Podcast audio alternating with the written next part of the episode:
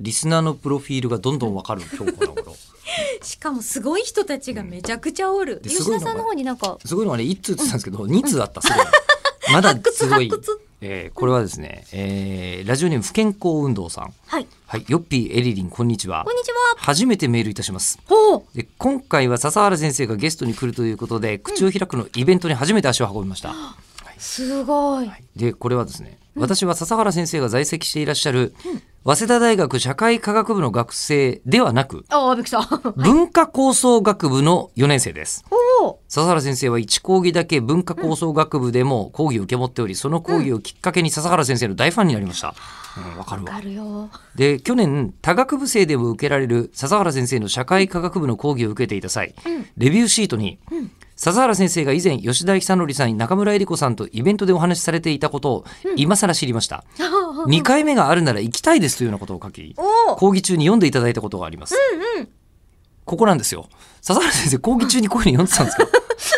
先生楽しんでいただいてるってことですかねですよねこれだいぶねいやーえーでその夢が1年越しに叶い感無量の気持ちでいっぱいでした、 うんうん。で、えー前置きが長くなり申し訳ございませんイベントでは日本語マニアの中で話題になっていた NHK の「令和」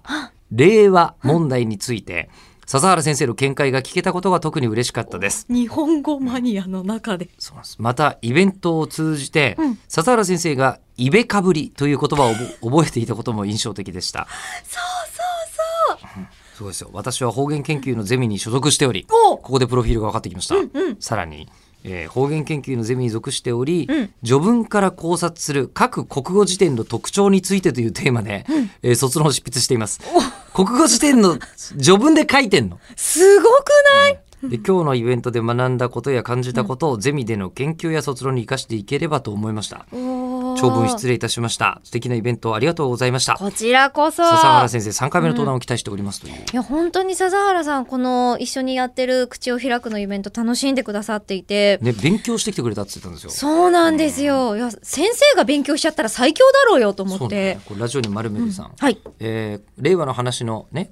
深掘りがメインでしたがいろいろ脱線していて、先生の持ってきたネタが出し切れなかったと聞いてそれもまた口を開くらしいなと感じま申しした訳ねいっぱいあったのにね明治はくじ引きで決めた とかだったねえそう昭和のもう一つのね、あの進化が紙に進化なるうん紙から化けでるその言語が使われているアアニメにニメに私が実は出てたとか出てたとかねねつながりがあった森り鴎外が元号の本を書い書いてていいたとかたとか、ね、めちゃくちゃいっぱいあったんですけどうねんでこれだけでもまだ驚きなんですけどこんな人まで客席にいたってのを次読みますあ次気もうに一な枚る